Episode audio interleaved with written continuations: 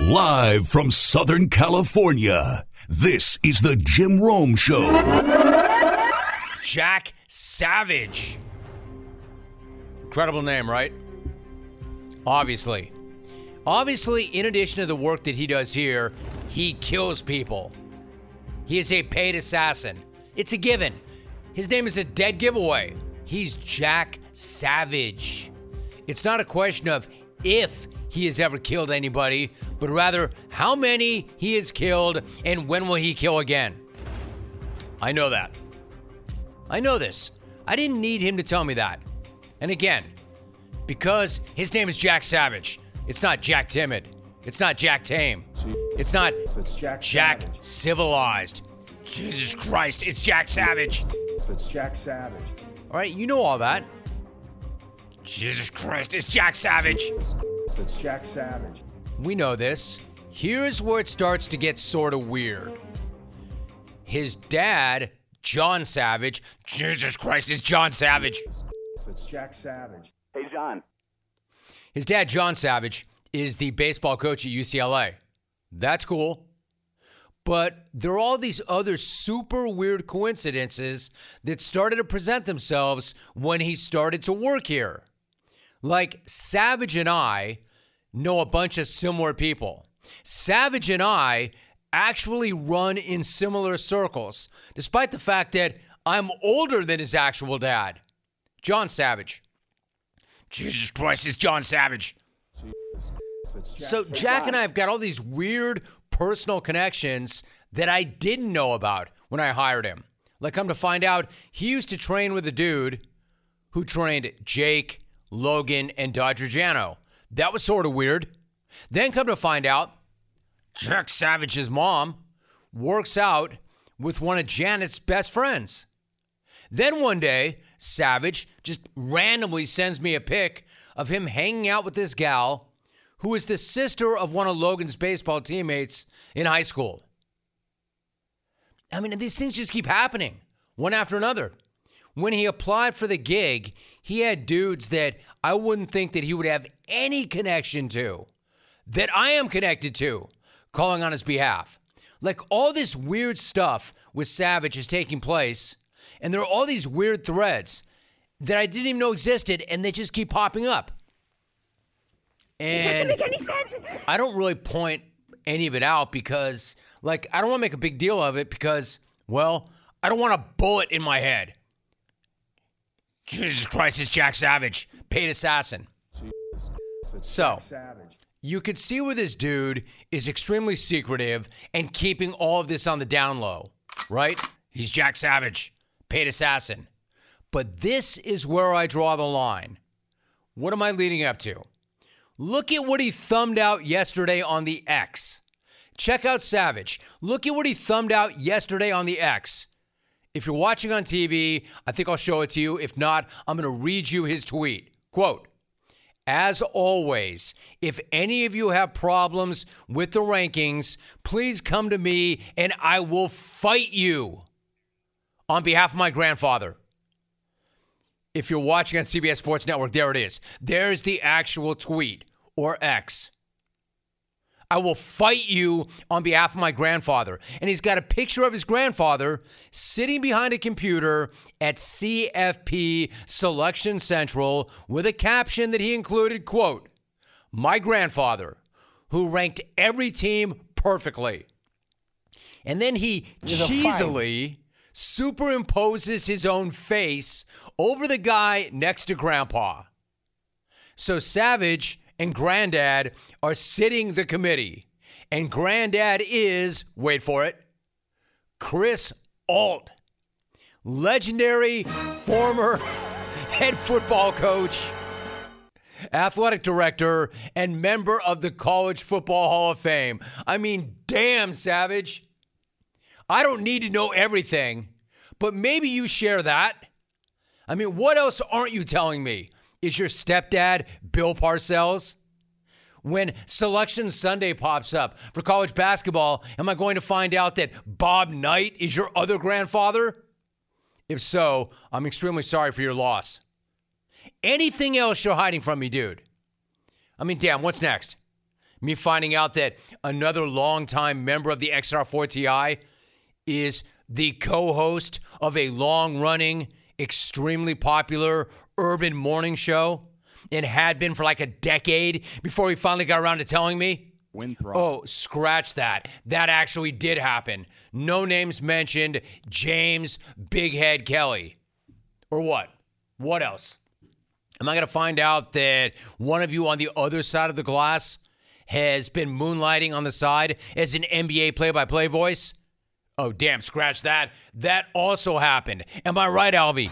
116, 114 Heat. Williams inbounds to Tatum. Tatum, top of the arc.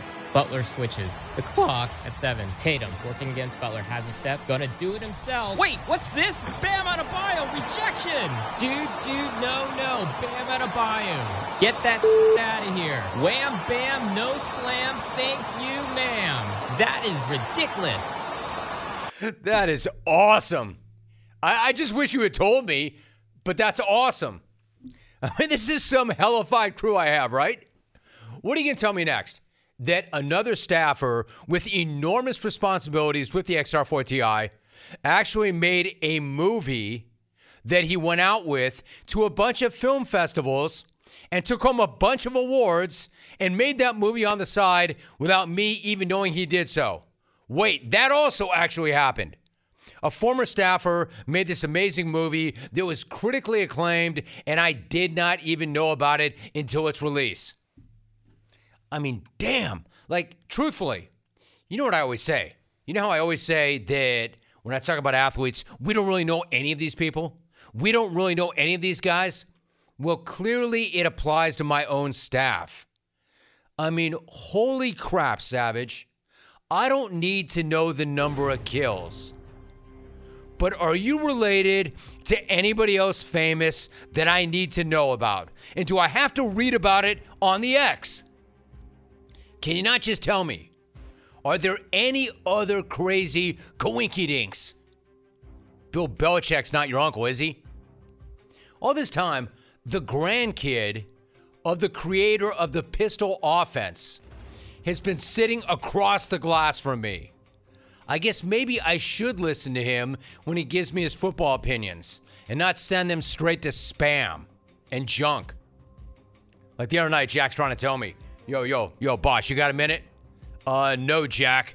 I'm busy. I'm doing something. Listen, I'm telling you, boss.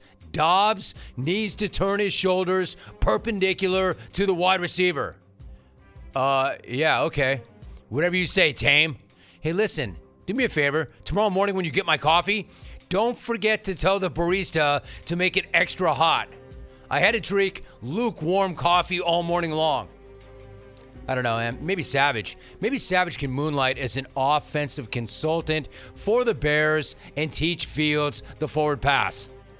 Maybe my dude Jack can move in with James Kelly and be an advisor on the Colorado Buffalo staff and help Coach Prime with his pocket protection.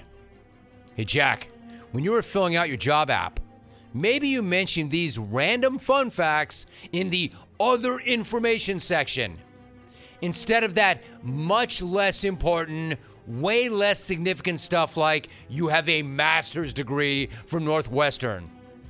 Don't care about that. I want to see the family tree, yo. I want to see the family tree. Wait, you think you know a guy? Let me guess. Let me guess. For Christmas, you and the fam are driving to Uncle Lou Holtz's house to open presents. Like, I'd like to know where Lou Holtz is right now. Yeah, I'll tell you where he is with Jack's family. Like, I'd like to know They where are Lou Holtz is family. right now. Hey, Jack, let me ask you something. When I go to Wisconsin for Christmas, am I going to find out that Barry Alvarez was your high school guidance counselor? That, I don't know, Terry Donahue, Bobby Bowden, R.C. Slocum were all at your baptism? I mean, dude, I understand that you're an assassin and all, and you got to play it pretty close to the vest, but dude, Chris Ault is your granddad, and I found out about it on Twitter? The hell is that? This dude, man. what do you have to say for yourself, brah? Who else do you know? Who else are you related to? What else do I need to know?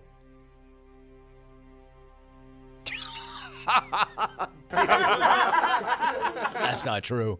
Are you craving some protein after a good workout? Probably so. Listen, this time don't make a shake. Do not eat a bar. Grab instead a bag of beef jerky from Old Trapper. That's my go to. Why Old Trapper? Because Old Trapper beef jerky is tasty and it's tender and it's made from real strips of steak and quality spices that are smoked over a real wood fire. Plus, Old Trapper is a family owned business. I know this family, and I know they take smoked beef extremely seriously so you can taste it in every single bite. I mean, who wants dried, rough beef in a bag? Nobody. It's like eating an old shoe. Old Trapper, though, is the real deal, and it comes in four amazing flavors old fashioned, teriyaki, peppered, and hot and spicy. So the next time you want a great protein and energy snack that you can have anytime, anywhere, grab some Old Trapper beef jerky. Look for it in the Clearview bag. Look for it in major retail stores near you. If you don't see it, just ask for it by name because no other jerky compares. Old Trapper, what's your beef? Okay, here's another one. He just hit me with this live. This I did not know. Dude, do you happen to know the connection I have with that guy? This guy, man. He just hit me with insert, and I'm gonna hold the name. Insert was my babysitter. When, dude? No, like how old were you when this when he was your babysitter? Last year? No. I, I, questions, man. I have questions. He just hits me with Barry Zito was my babysitter.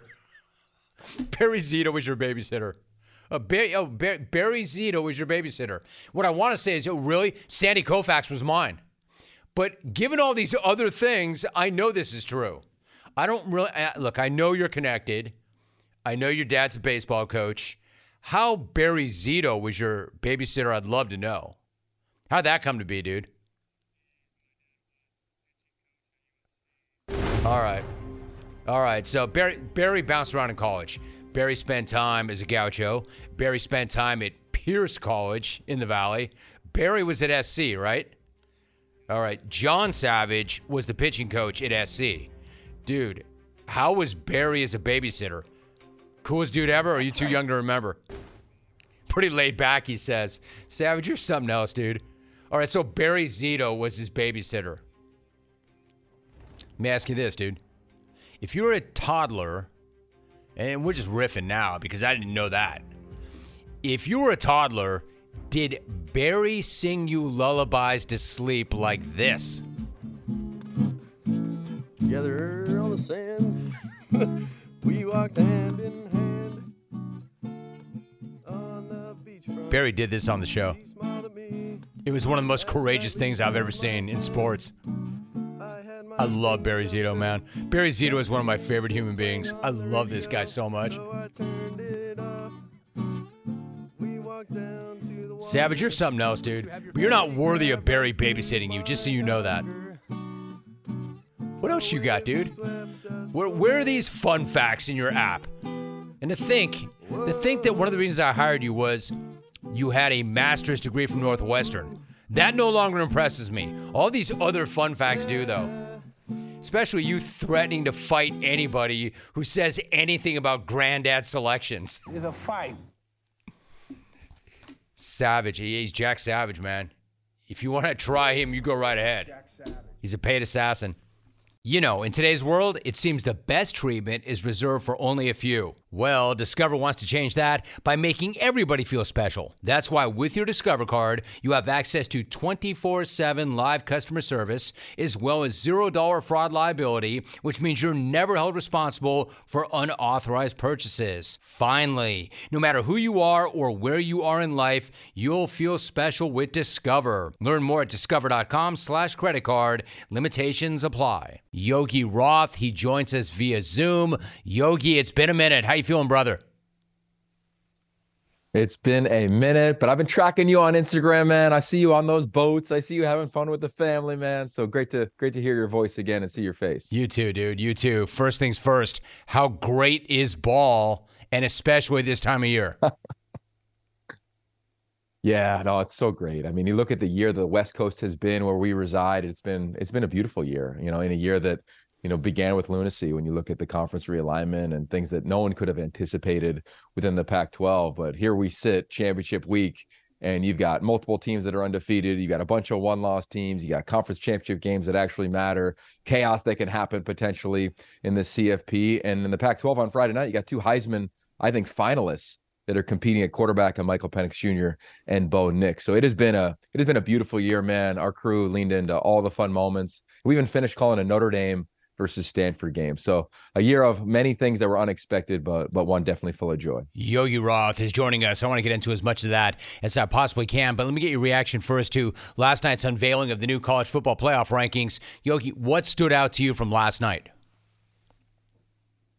Yeah, I think a couple things stood out. Wonder, I still wonder why Utah's not ranked, and then I see Tennessee, I see Kansas State, I see teams like that, and then have the similar record. And all of your one of Utah's losses are against teams that are ranked currently in the top 25. I say that because you're going to hear the argument if Oregon wins on Friday night. Well, what are their ranked wins? You know, and I think that Utah one is one that uh, I think is valid when you look at what that team's been the last couple years and, and how they performed this season. I think the other thing that that stood out to me is is probably what the committee's deciding to do around these one loss teams, and they continue to put Oregon as the highest ranked one loss team, and I think that's really fair. And I understand when you look at strength of schedule of Alabama and Texas, but I, I, think when, at least what my eyes tell me, is that I think Oregon's playing the most complete football in the back half of the season than anybody in America, including Georgia, including Michigan. They've just been dominating teams. They're NFL caliber players at every layer of offense, defense, special teams, and they've been really, truly elite. They've been dominating teams. So I'm glad that they stayed there. Uh, I look at Friday night as a play in game. Winner is automatically in in the Pac-12. So I was I was glad to see the Ducks stayed where they sat in the uh, in the most recent rankings. We were talking to Yogi Roth. So finish that thought. What do you think is going to happen on Friday night? It was six weeks ago that the Huskies handed the Ducks their only loss. What do you make of the way they've both played since then, and how do you see the rematch going? Yeah, one of the coolest things about my craft over the last, you know, 20 years being in the Pac-12 is access within these schools and programs. And Dan Lanning, Kalen DeBoer have given me and gifted me that at dramatic levels. And I thought coming into the season, their cultures were as strong as anybody. And I say that because these staffs and these programs have really tried to get to know one another. I, I think it's different. A lot of times we know that roster overhaul and transfers are what they are, but the programs that are still most connected, the ones that can still lean on each other and have that element of trust within, you know, the schematic side of it, but also when you look to your left look to your right and it's a big third down, it's a critical moment in a loud environment. Can you lean on that guy? And, and I think those two programs clearly can do that. They've separated themselves. And I think we're gonna have an epic game. You got two teams that you know, their fan bases hate each other. Let's just be blunt about it. You've got two teams that have epic games since these two head coaches have taken over. Last year, it was the throw of the year for Michael Penix Jr. down the left sideline to win the game against the Ducks. Of course, his audible, you know, to win the game to Rome Odunze the last time they played earlier this season, the missed field goal, the fourth down opportunities for the Ducks. So I think we have a very similar game. I think it'll feel like a playoff game. Uh, I don't know who's going to win. Uh, I understand what the spread is currently, but I think you've got championship programs that love to meet the moment and are ready for it. Bo Nix will not be nervous in this game. Michael Penix Jr. will not be nervous in this game. These defensive fronts will be aggressive in this game. I don't think you'll see a lot of bus. I think you'll see elite football. And if Oregon wins, and I've been saying this for weeks now, if Oregon wins in a beautiful, classic, tight game, and there's chaos in the other title games, we're looking at two of the four best teams in America if that is the case on Friday night. Because I think that it's dramatically inappropriate to say, well, if Bama wins, then Georgia automatically gets in. Georgia's left their home stadium four times this year. They're not leaving their home state in their title game. I get that they've been elite the last couple years, but this season, I don't think they've been that. So if there is chaos and other teams losing their title games, this is a beautiful game as I anticipate it to be, and it's a one score win. If it's the Ducks, the conversation should not be unrealistic when you're talking about two teams from the pack if other teams losing their conference championship games on Saturday. We are talking to Yogi Roth. All right, so Yogi, what about that? Considering that chaos, what if? Excuse me. What if Bama does beat Georgia? What if Bama does beat Georgia in the SEC, SEC title game? Given how much the SEC has dominated the CFP, is it possible if Bama wins that game that neither one of them does get in? Yeah, I think it's a fair conversation. I mean, look, you can't ignore conference championship one and you can't ignore head to head. And you look at, let's just say Texas wins in that instance and they win the Big 12, which I'd imagine they would. Well, they won the game. And I get that Bama's a different team than they were when they played the first time, but you can't ignore the games. I'm old school in that regard. Uh, I get to present to the committee on behalf of the Pac 12. You, you, you kind of pitch your case every couple of weeks. We'll do it again tomorrow morning, and we'll make the case for how strong the Pac 12 champion is, even if it's a one loss Oregon, because that'll be the dialogue. Well, a one loss Oregon, should they get in over a one loss Alabama? That loss was to Texas. And I understand all that. And I think probably for the committee, it'll come down to who are the four best? What are the best bodies of work? Who are the best if you give them a month off? And, I've asked Bill Hancock, the head of the committee, that question. I've asked former chairs of the committee that question, like Rob Mullens. I've asked people like Rick George, who've been on the committee, is it four best? Is it four best bodies of work? And they say there's the human element. And I think when you look at the 13 members in that room, that's the decision they're going to have to make. And they're going to have to wrestle with that of, oh, the big bad SEC they usually get an automatic. And I get why. They, they've been talented, but nobody in any part of the country plays Chattanooga or Louisiana Monroe in week 11. They play their rival, right? They play eight conference games versus nine conference games in the Big 10 or nine conference games in the Pac 12 or the Big 12. And I think those are all fair points if the margins are as small in that example as, as you presented, Jim. So I don't know. I don't I don't know what they'll do. I'll be fascinated to watch. I've always been a fan of chaos when it comes to the CFP because I want to see what the 13 humans do. These are computers. This is the Mountain West Championship game. I mean, the computers aren't deciding this one. And I'd be curious what they decide to do. They're going to lean on historicals? Gosh, I hope not. I hope they look at reality and how teams have played and what they've done throughout the season, including when they played each other, which is the Texas Alabama reference. We were talking to Yogi Roth. All right, Yogi, what about you mentioned the big bad SEC? What about the big bad Big Ten? Do you think that Jim Harbaugh and the rest of the Michigan men can us against the world all their way to a natty? And if so, given the fact that he was suspended twice for six games, would that title be tainted if they did? Yeah, I think they're easily talented enough to do that. I mean, we haven't seen them tested like a lot of the teams that are in consideration for the CFP, just based on their schedule and based on who the Big Ten has been this year in terms of ranked opponents. Only two ranked opponents all season long, but they're they're easily talented enough. A really physical outfit. I'm a big fan of JJ McCarthy, uh, their quarterback. They've got one of the best backs in the country, of course. So yes, they've got all the tools to do it. What's fascinating is kind of the mantra of them against the world. Like, how long can that thing play out? Uh, can it carry them for a couple more games? It probably can. I, I've never been a fan of making an opponent the focal point. I've always been a fan, and this is kind of the Pete Carroll in me. We used to always talk about it at SC all the time of like it was just about us. So I'd be curious to see how the team handles environments as they get larger and larger. Right, of course, the Big Ten title being one, and then assuming they get to the playoff, how do they handle those those environments and those opponents. It'll be really curious to watch, especially given the last couple years. But they've got all the tools to do it. Uh, will it be tainted? Yeah, I think it will be tainted. Uh, how, how can it be when you look at the numerous uh, penalties that have been imposed upon Michigan, and when you look at what you know they are accused of doing, and seemingly based on the penalty of Jim Harbaugh being suspended, found guilty of doing, which is sending a staffer on the road to sit in stadiums in a detailed plan to curate and figure out what opponents are signaling during games. None of us are ever going to know, you know, were they whispered to the coordinators, to the play callers, the players, and there's a bunch of video evidence to, I think, allude to yes, but none of us really know for sure. And, and I'm a fan of giving people the benefit of the doubt. So I don't want to come down on it, like say I know this in in totality, but I do know that it'll be tainted. I also know that the players probably don't care and the staff doesn't care and the fan base doesn't. They they want to go win.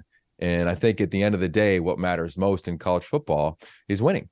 And and and that's kind of where we net out here heading into the playoffs. So yeah, an interesting dynamic, one that I don't think you, I definitely I haven't ever seen anything like this. Uh, I've been involved in college football for a long time. I was a signaler when I was at USC. I was trying to figure out the opponent's signals in game, but never anything, uh, anything even close to a concept or uh, an imagination around yeah we're going to go send somebody to other people's games. I mean, that was just a concept that is so foreign uh, to me uh, dramatically inappropriate too if, if they're found completely guilty of that which you know, they, they definitely have some guilt in that. We know that it did go down. So yeah it'll be tainted man but i think if they win it i don't think to be a player in that locker room that'll worry about what other people say about the title when they're hoisting it up and smoking their cigar. They won't care. Yogi Roth joining us. I agree. They will not care. One last thought. You mentioned USC. It's been a pretty disappointing year for them. They went seven and five, despite having Caleb Williams back, and primarily, of course, Yogi because of defensive issues.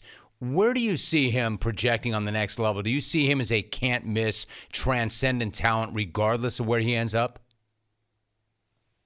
Yeah, Caleb Williams is such a special individual. I've known him since he was 16 years old when he came through the Elite 11, which is kind of the premier high school quarterback camp. And then I've covered his time at SC, probably as much detail as anybody, just from living out here and calling a bunch of their games. And he's a one percenter he's the best quarterback I've ever seen in my 20 plus years now in major college football. Uh, when you go to practice, you would love this gym. You know, you just kind of hang around afterwards, want to watch what guys are like, not just with the media, but with their teammates. He was always around his teammates, always staying late, always not just throwing extra balls to his wideouts, but, you know, playing games, joking around, sitting on the grass, just soaking in the afterglow of a practice or adding to the culture and chemistry of a program. Uh, he's, he's done it every which way. Uh, I know it, he will get picked apart because that's what we do to the top quarterbacks in the country every time when we start talking about the NFL draft and their futures or the Heisman or whatever it might be. But he is he is as legit as they come. Uh, he's also the one of one. He he's truly the blueprint of an NIL quarterback in the transfer portal era. He's no one has ever had to deal with what he's dealt with. No one's ever had to deal with what he's dealt with in LA, and nobody's had the success that he had off the field in college football. And I think that's noteworthy because there isn't a blueprint of how to do that. It wasn't perfect always. The team obviously wasn't perfect always, but God, he he put them on his back. He showed up was a tremendous teammate in the locker room, uh, off the field. I mean, anybody you talk to around that program glows about the type of human Caleb is. I, I, would echo that from knowing him and his family over the course of just covering this team. A huge fan of him. I think wherever he goes, he'll make that environment a lot better. Once again, an analyst for the Pac 12 Network, a former USC assistant football coach. He is the host of an excellent podcast, The It Factory. He is a filmmaker, he's a motivational speaker, the author of The Five Star QB, and a really good friend of this program, Yogi Roth. Yogi, appreciate you so much. What a great job. Have a great, great weekend because it is a great time, man. Great talking to you.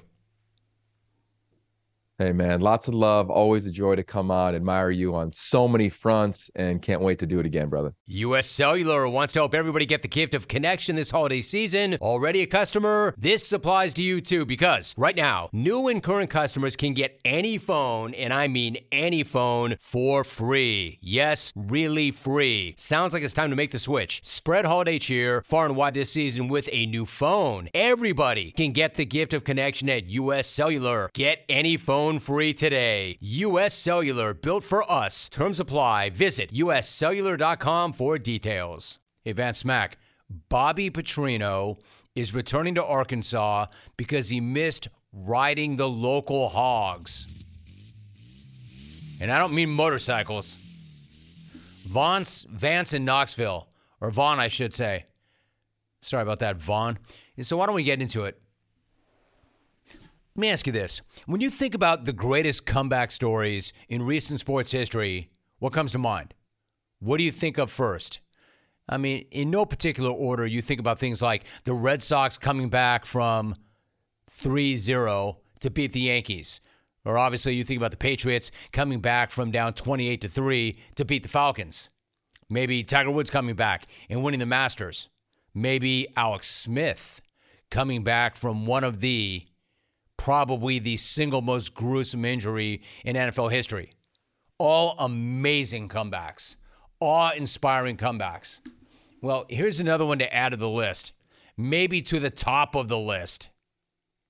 This one might be the most unlikely comeback story I think I've ever heard. And I've been in this game a long time, yo. Somehow, some way, Bobby Petrino was just hired by Arkansas again. For real. Bobby Petrino was rehired by Arkansas. For real. I mean, you got to love the SEC. SEC. Always going to SEC. Like the SEC, to me, is not even just a conference apart or a conference unlike any other. The SEC is its own world, the SEC is its own galaxy. Now, granted, Arkansas did not bring him back as the head coach. Not yet, they didn't. But no, Right now, they did not hire him as the head coach only the offensive coordinator, but the offensive coordinator. We're not talking about one of those deals, one of those reclamation projects where Nick Saban brings a guy in and they bring him in as, I don't know, a glorified intern or quality control assistant or consultant. No, hell no. Petrino is the offensive coordinator. Hell, the fact that this dude can even show what's left of his face in Fayetteville is miraculous enough, let alone start pulling a paycheck from that university once again. It's incredible. How about a quick recap? For those of you who may have forgotten the last time Bobo was rolling around in the mud in Fayetteville. Or maybe I've got some young listeners that don't know the background. So Petrino, and granted, a respected offensive mind, or at least he was, was the head coach from 2008 to 2011 at Arkansas. And honestly, he was doing a hell of a good job. He was killing it.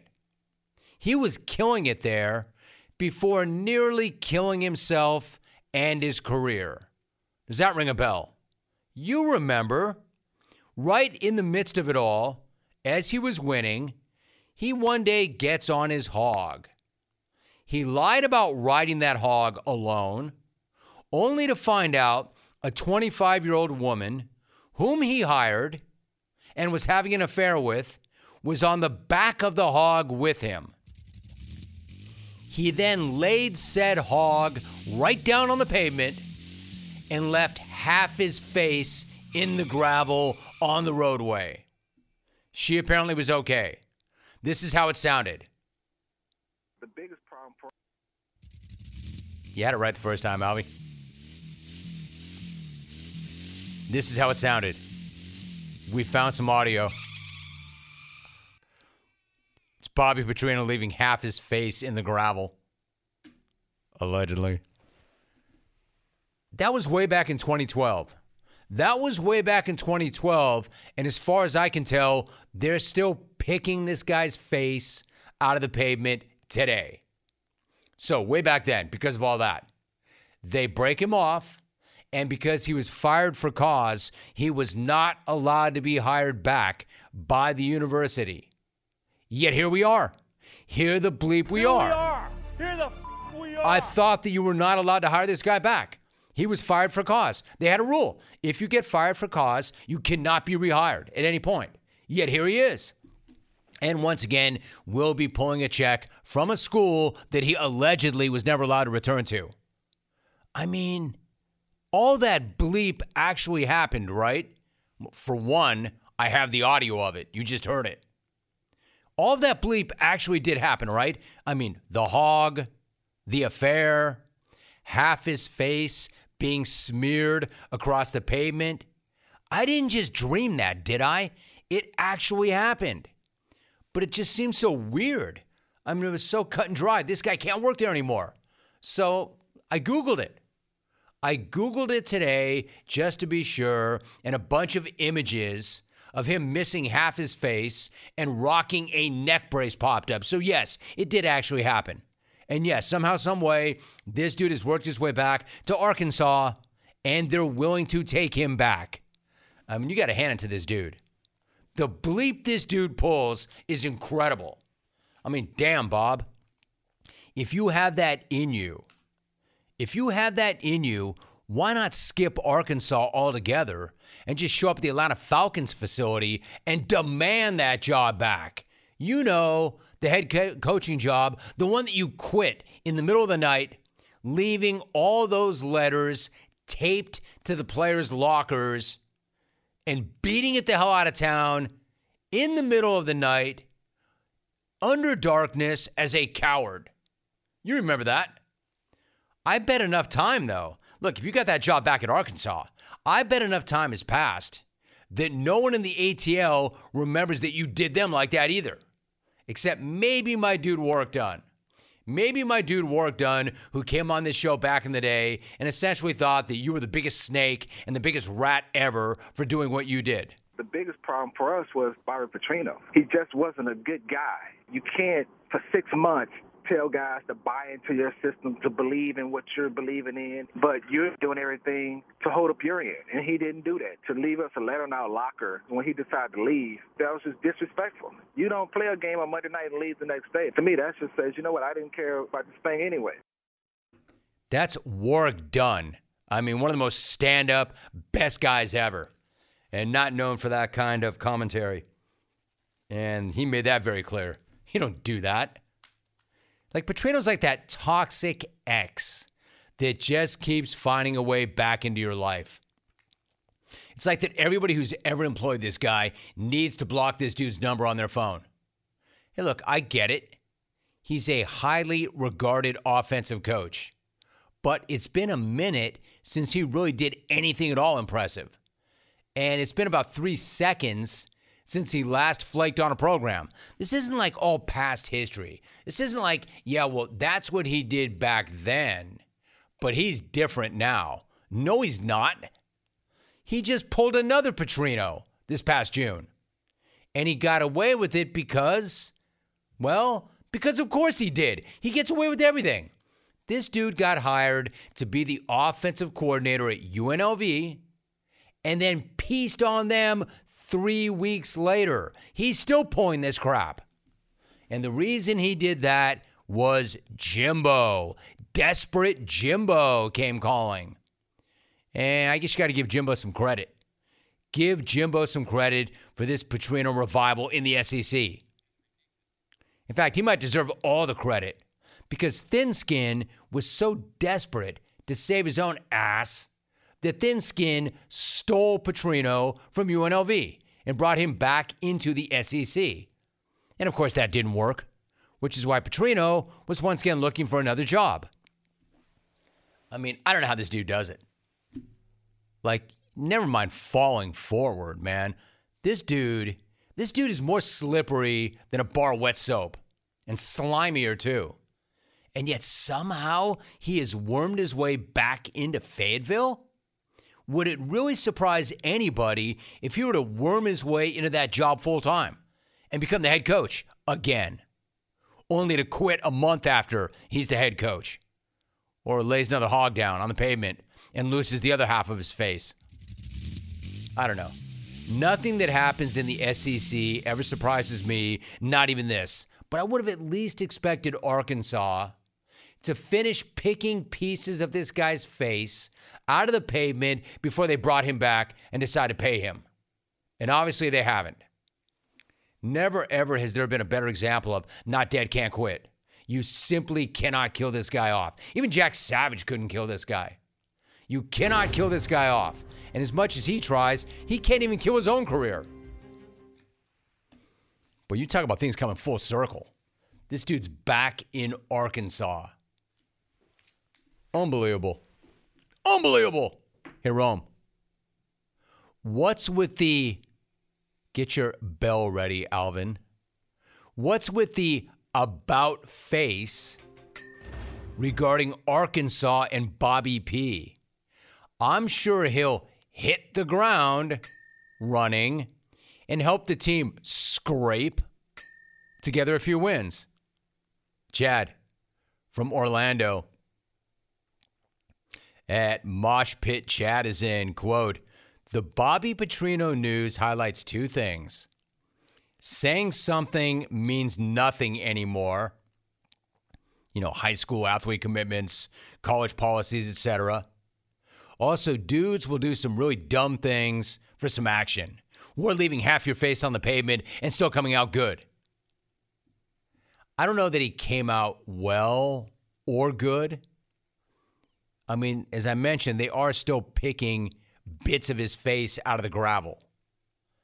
But he came out of it. He came out the other end. I'm not saying he came out well. This guy's had quite an odyssey and journey since then. But isn't it amazing?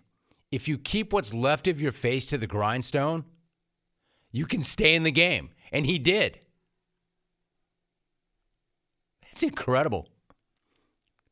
Ken writes Hey, Rome, Nothing wrong with Arkansas rehiring Bobby Petrino. It happens. Sincerely, Phil Collins divorcing his wife. She took all of his money, and then they get remarried only for her to lock him out of their house and divorce him again. Hashtag, she has an invisible touch.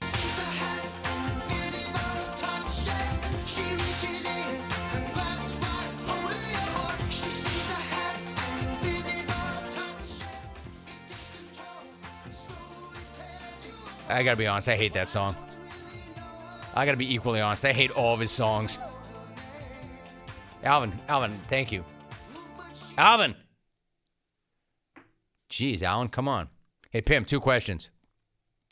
Thank you, Are you prepared to stop an ass kicking when one of your guests doesn't agree with the selection committee? Two, does Mr. DeLauro still have that old school, that's whack drop? If so, he missed a few great opportunities when you were talking about the in season tourney. Jeff and Bugaha. Good point. Good point. Now, hey, listen, what these guys do, it's kind of interesting, isn't it? Like the XR4TI, they all have their own social media accounts, and some of them use them more than others. It's clear to me that some of you are trying to establish your own brands. I get it. Also, though, some of you have dialed way back to commit to the brand. I get that too. As far as Jack Savage threatening people on his brand and platform, I mean, it's it's new. We haven't dealt with that before. I haven't had other members of the XR4TI threaten to give anybody the hands. I've always been very, very careful about letting guys know, hey, listen, you you represent yourself, but you do represent me. These hands. And you represent the company and you represent the company I work for. Be very careful what you push out there. I'm not saying what you can and can't push out as content. I'm saying be smart, be careful. What I'm saying is don't threaten to kill somebody or kick somebody's ass, Jack Savage. But it's too late, dude. You can't delete it. It's been screenshotted. Now you got to either back it up or back down. I don't know how you want to deal with that. But I get it. It's family. And you don't want to see grandpa take any. Trust me, grandpa can handle it. He's been around. Grandpa, Grandpa is in the College Football Hall of Fame. Grandpa is a former head coach. Grandpa is a former AD. Grandpa is a legend. He's seen it all, he's heard it all. I'm sure he appreciates your youthful energy and you willing to fight the internet. But you may have to fight the internet, brah. Because there's going to be some unhappy people. Trust me, there will be people on the outside looking in. They're going to be really pissed. And now, since you've threatened to fight them, you might have to. Grandpa, look at Augustus. Grandpa, look at Texas. Grandpa, look at Augustus. Don't worry, he can't Grandpa, take it all. Grandpa, look at the Longhorns. Now I have to Grandpa, fight everybody in Grandpa, Texas. look- Grandpa, look at my X feed. Hey, don't worry, Jim won't read it. The hell he won't. Augustus. Don't worry, Jim's already hacked into- His account so I can get to the DMs. Damn, Savage, they're pissed. I don't know, dude. What, what's up with you? Like, you're like the most agreeable guy. I mean, you come in a little tired every morning, but dude, your energy is good once you wake up and you've had your first cup. Everybody loves you. You love everybody. You make it better, dude. You're like the nice dude. You're like the good guy. You're not in bad moods ever. And here you are online threatening to give people the hands. And then here's here's James Kelly saying, "I'll take some of that action." Uh, he was like, "I'm betting on Savage. Savage could jack some guys up. He's getting away from us." Anyway, the, the point is not that he threatened to fight people. The point is that his grandfather is Chris Ault, and I didn't know it and had to find out about it on the X. If you missed hour number one, SoCal Jeff writes, press. Wasn't Bobby Petrino fired for cause and not allowed to be hired back? Arkansas 80. Eh, let's not get into that right now. The thing is, I don't think. Tommy, check that out. It's pretty tight, man. Can you get any tighter on that shot? It- it's not the AD. The AD does not have the authority to bring this guy back. I think it's got to come directly from the president. It goes to the very top. That was, in fact, a rule. When they fired him for cause, it was written in. It was a rule. You cannot ever bring him back. He was fired for cause. You can't ever bring him back is code for if we wait long enough and we get desperate enough and we have the right president, we will bring him back. And what's left of his face. Just make sure he doesn't go running out to the local Harley dealer. I wonder if there's a motorcycle clause in this new contract or a 25 year old female clause in this contract. A co ed clause, if you will. Hey, Jim, I want to see a, a cage match between two legendary bikers Dan Smack v. Bobby Petrino. Bet Bobby wins that face off. Robin Green Bay, well played. Listen, unlike Bobby, I didn't do anything wrong when I was on the back of that hog. Nor did the two gals, the one in the front and the one in the back, do anything wrong when they were engaged in that tan smack sando. We didn't do anything wrong. I didn't hire them. They didn't work for me. I wasn't having an affair with them. I did not lay the hog down on the ground and leave half my gloriously tanned face on the pavement. It's not a good comparison. Dear Jack Savage, your grandpa is on the CFP selection committee. Grandpa, Must at be nice. My grandpa is a freeloading POS. Yours, Charlie Bucket. Grandpa, look at Augustus. Savage got serious family. Which is why I think Savage is not that serious. He's got serious family, yo. His grandpa is a legend and a Hall of Famer. His dad is a legend and the baseball coach at UCLA. His mom is a killer. His mom, like, when Jack started working here, his mom hit him up with, Good, good, Jack. I'm glad you got a job. Well done. Good, good. When are you going to start working out again? His mom hit him with that. Not his dad, not his granddad, his mom. And he's like, uh, right away, mom.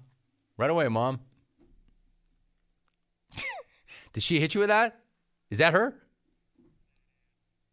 Nah, it's Scotty Farrell. It's not Jack Savage's mom. All right, a couple of you have made this point too. Dave, the Rocky guy, writes, "Don't forget about Jay Stu on a dating show." No, but I knew that though.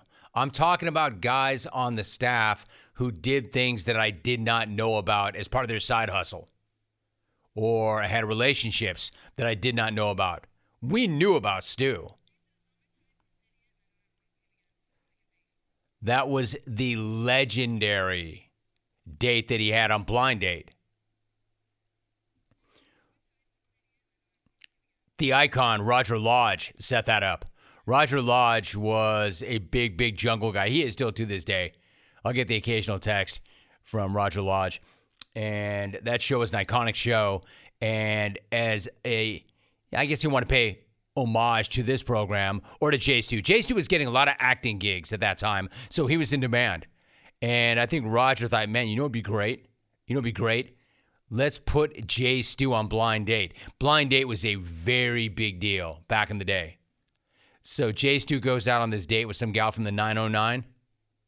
I'm not judging. From the 909, she had a bad attitude, man. Like I don't want to say she was a B, but she was a B. She hated him. And Jason not Stu and Stu was just doing really stupid Stu things, and it just went sideways. It went off the rails, which made it even better, right? Best content. But at the very end, remember they always say, "Hey, would you go out on a date with him or her again?" She was pretty emphatic about, "I'm never going near that mole face fat guy ever again." Jason is not my type. He's an idiot, and I don't ever want to see him again. No second date. You sound like. Could you be a little more clear? You sound like you're on the fence and you're unsure. Would you like to go out with Jay Stu again? Jason is not my type. He's an idiot, and I don't ever want to see him again. No second date. You clearly need more time to think about it. I know the show is only 21 minutes and it's really concise, and we got to get this thing out there, but we, we really need an answer. Take a deep breath and think about it. Would you like to go out with Jay Stu again? Jason is not my type. He's an idiot, and I don't ever want to see him again. No second date. I mean, dude, she's bam, bam, bam. Stu had his face, half his face on the pavement somewhere. He was in a gutter. Listen to the way she nailed that. Jason is not my type. He's an idiot, and I don't ever want to see him again. No second date. And you think that Rex Lee dunked on me. You think that Rogues dumped on the big head. Yeah. Listen to this gal dunking all over Stu. Jason is not my type. He's an idiot, and I don't ever want to see him again. No second date. Not, I don't want to go out with him again. I don't ever want to see him again. Jason is not my type. He's an idiot, and I don't ever want to see him again. No second date.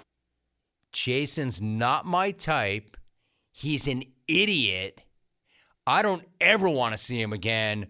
No second date. Jason is not my type. He's an idiot, and I don't ever want to see him again. No second date. Wow. Like, dude, what did you do or say that night? Anyway, I've had I- problems with dry skin a lot of my life. Uh-huh. And my dermatologist told me that Americans have dry skin, and in other countries they bathe once or twice a week. So they, their skin naturally moisturizes their skin. That's just gross. I, I go three and four days without bathing or showering or soaping. And that's something you want to Well, tell everyone. I don't know, Stu. Like, because of my loyalty and fondness for you back in the day, we crushed her and had your back. But now that time has gone on and I've got enough like distance from that and I just look at it for what it is, I gotta say, dude, I'm kind of on her side. Jason is not my type. He's an idiot, and I don't ever want to see him again. She No makes a good date. point. Like, dude, eh, you want to share that? Yeah, bad enough that you do that and that you've got no regard for hygiene whatsoever. But you want to go on national TV and admit that? And you want to get with me? I think what Stu did is the thing that I won't do. He pandered to the clones, man. He gave the clones what they wanted. And he put a lot of other other acts that night on that Nice show. hairy chest you got there. very sexy. yeah. But what about the boiler? It's boiling. pretty boiling.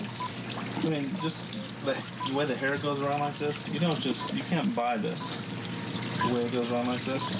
He's talking about his gut. think that's sexy? Women die for this. Seriously. Why? Why? Why? Why? Why? Why? Why? Why? Why? Oh, you'd be You, surprised. it looks like you have three boilers. Where? Hmm. I mean, that was a contentious date. And I'm starting to like her more and more. All right, so why don't we talk about the NBA in season tourney? Got to admit, I'm sort of surprised, sort of impressed.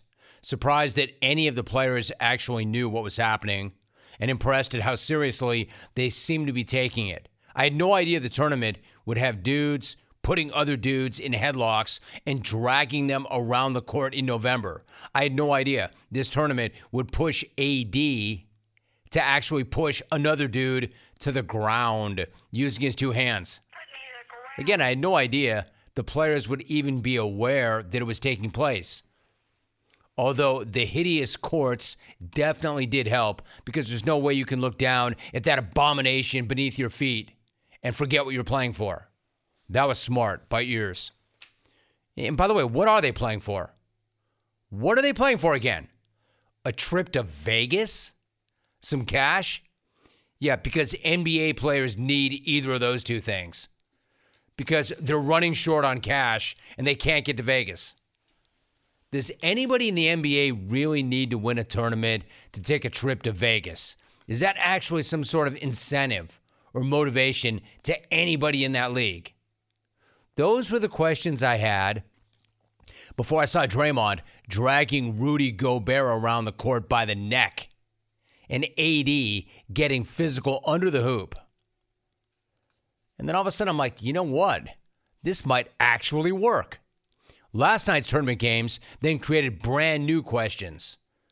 Biggest one being, the hell is happening here? Like, if you were confused by all the machinations and various potential outcomes of the last night of the group stage of the inaugural in season tourney, you were not the only one. It doesn't make any sense. Right. And I'm not the only one. Even coaches and players themselves seem pretty weirded out and pretty confused. Weirded out because The star of the in season tourney is a stat that has never meant a damn thing before in the NBA point differential. The ties in this ridiculous group stage of this ridiculous tournament are broken by head to head record first, and then, of course, point differential next, which led to a bunch of really weird and awesome scenarios around the league last night. I say weird and awesome because generally, weird is good, which is why I enjoy the chaos. As meaningless and confusing as it seemed to be. As an example, Follow me here. The Celtics and Bulls. The Celtics needed to win that game, and they needed to win that game by a lot in order to advance, which is why they kept their starters playing heavy minutes all the way to the end of that game, even though they were winning by 29 entering the fourth quarter. Even better than that, they resorted, this is incredible. They resorted to intentionally fouling Andre Drummond while up 32 with seven minutes left. You think Eddie Munster had a problem with that? I'm not talking about Vampire Boy behind the glass. I'm talking about the Vampire Boy who coaches the Bulls. But for how much longer is anybody's guess. Anyway, he got into it with Joe Mazzulla for going hack a Drummond with a 32 point lead. The problem is, it really wasn't a 32 point lead. It was really only like a nine point lead because the Celtics had to win by 23 to advance. They were just doing what they had to do or thought they had to do. I had a couple of thoughts on this. Andre could just hit some free throws and then this wouldn't be a problem. And also, wow, this is dumb, man. This is so dumb and so bad, it's actually awesome the tournament being structured so the teams have to run up the score on each other and piss each other off for absolutely no reason is actually kind of genius. It's like Ears is the only one who gets it. Ears knew this would happen. He's smart. You can't tell me he didn't know this would happen. If you put point differential in there as a determining factor, of course this crap is going to happen. So what happens? Now you've got stars in blowouts that have no reason being in the game, risking injury, and maybe impacting their title chances. You want to talk about idiotic? Give me more. I can't get enough of this idiocy. I mean, it's weird and weird as hell, and it is awesome. But it's weird. Don't take it from me. Take it from pretty much everybody involved last night, starting with Joe Mazzulla. You're having a conversation with a coach in the middle of the game about why you're winning by so much. I mean, how weird is that for you? I mean, it's only weird because it's new. Like to me, it's like it's just weird because it's new. It's different. Five, six years. Like you go back. Like I truly love watching the European tournaments and the style that they have. And so, like five, six years from now, this is going to be like just normal. And so it's only weird because it's new and people have to get used to that. Yeah, no, dude. Absolutely not. Uh, I know for a fact it's not weird because it's new. It's and it, people will get used to it. It's weird because it's weird. I don't think that intentionally fouling while up 32 points is going to feel normal or natural in 5 or 6 years or 50 or 60 years. It's completely jacked up, which is why I like it so much. It's like both the worst and best idea ever. I was so prepared to hate this thing, and I did until I started to love this thing. And I started to love this thing the second it became a complete bleep show that is what it's become. But that's not just me. Or that is actually just me. I think I'm the only one who likes it. Jaylen Brown, for instance, he hates it. It's tough because, uh, I mean, that's just not how the game is supposed to be played. You know, um, one you got to respect your opponents, and and two, like you know, it's just weird setup. You know, we understand the rules, but like if I was another team, I'd be upset as well if we were doing, you know, the hack a Drummond in the middle of the fourth quarter. But you know, um, our coaching staff made their decisions, and we we stick with it. Yeah, that is so good. I'd be pissed too if I were the other team and employed the Hack a Drummond. Listen, I understand that You know, perspective. Drummond. And I understand the whole how the game is supposed to be played. But one problem, Jay, how the game is supposed to be played went right out the damn window a long time ago.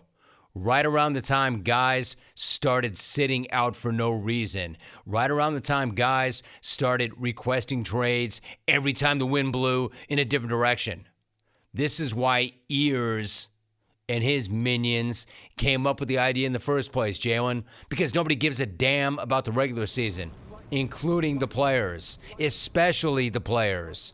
And I didn't give a damn about this lame in season tournament either until I saw how much the players hated it and the confrontations that were resulting from it, and dudes getting suspended, and dudes getting dragged around the floor by their neck. Now I want more. Now I actually, for the first time ever, care about the regular season.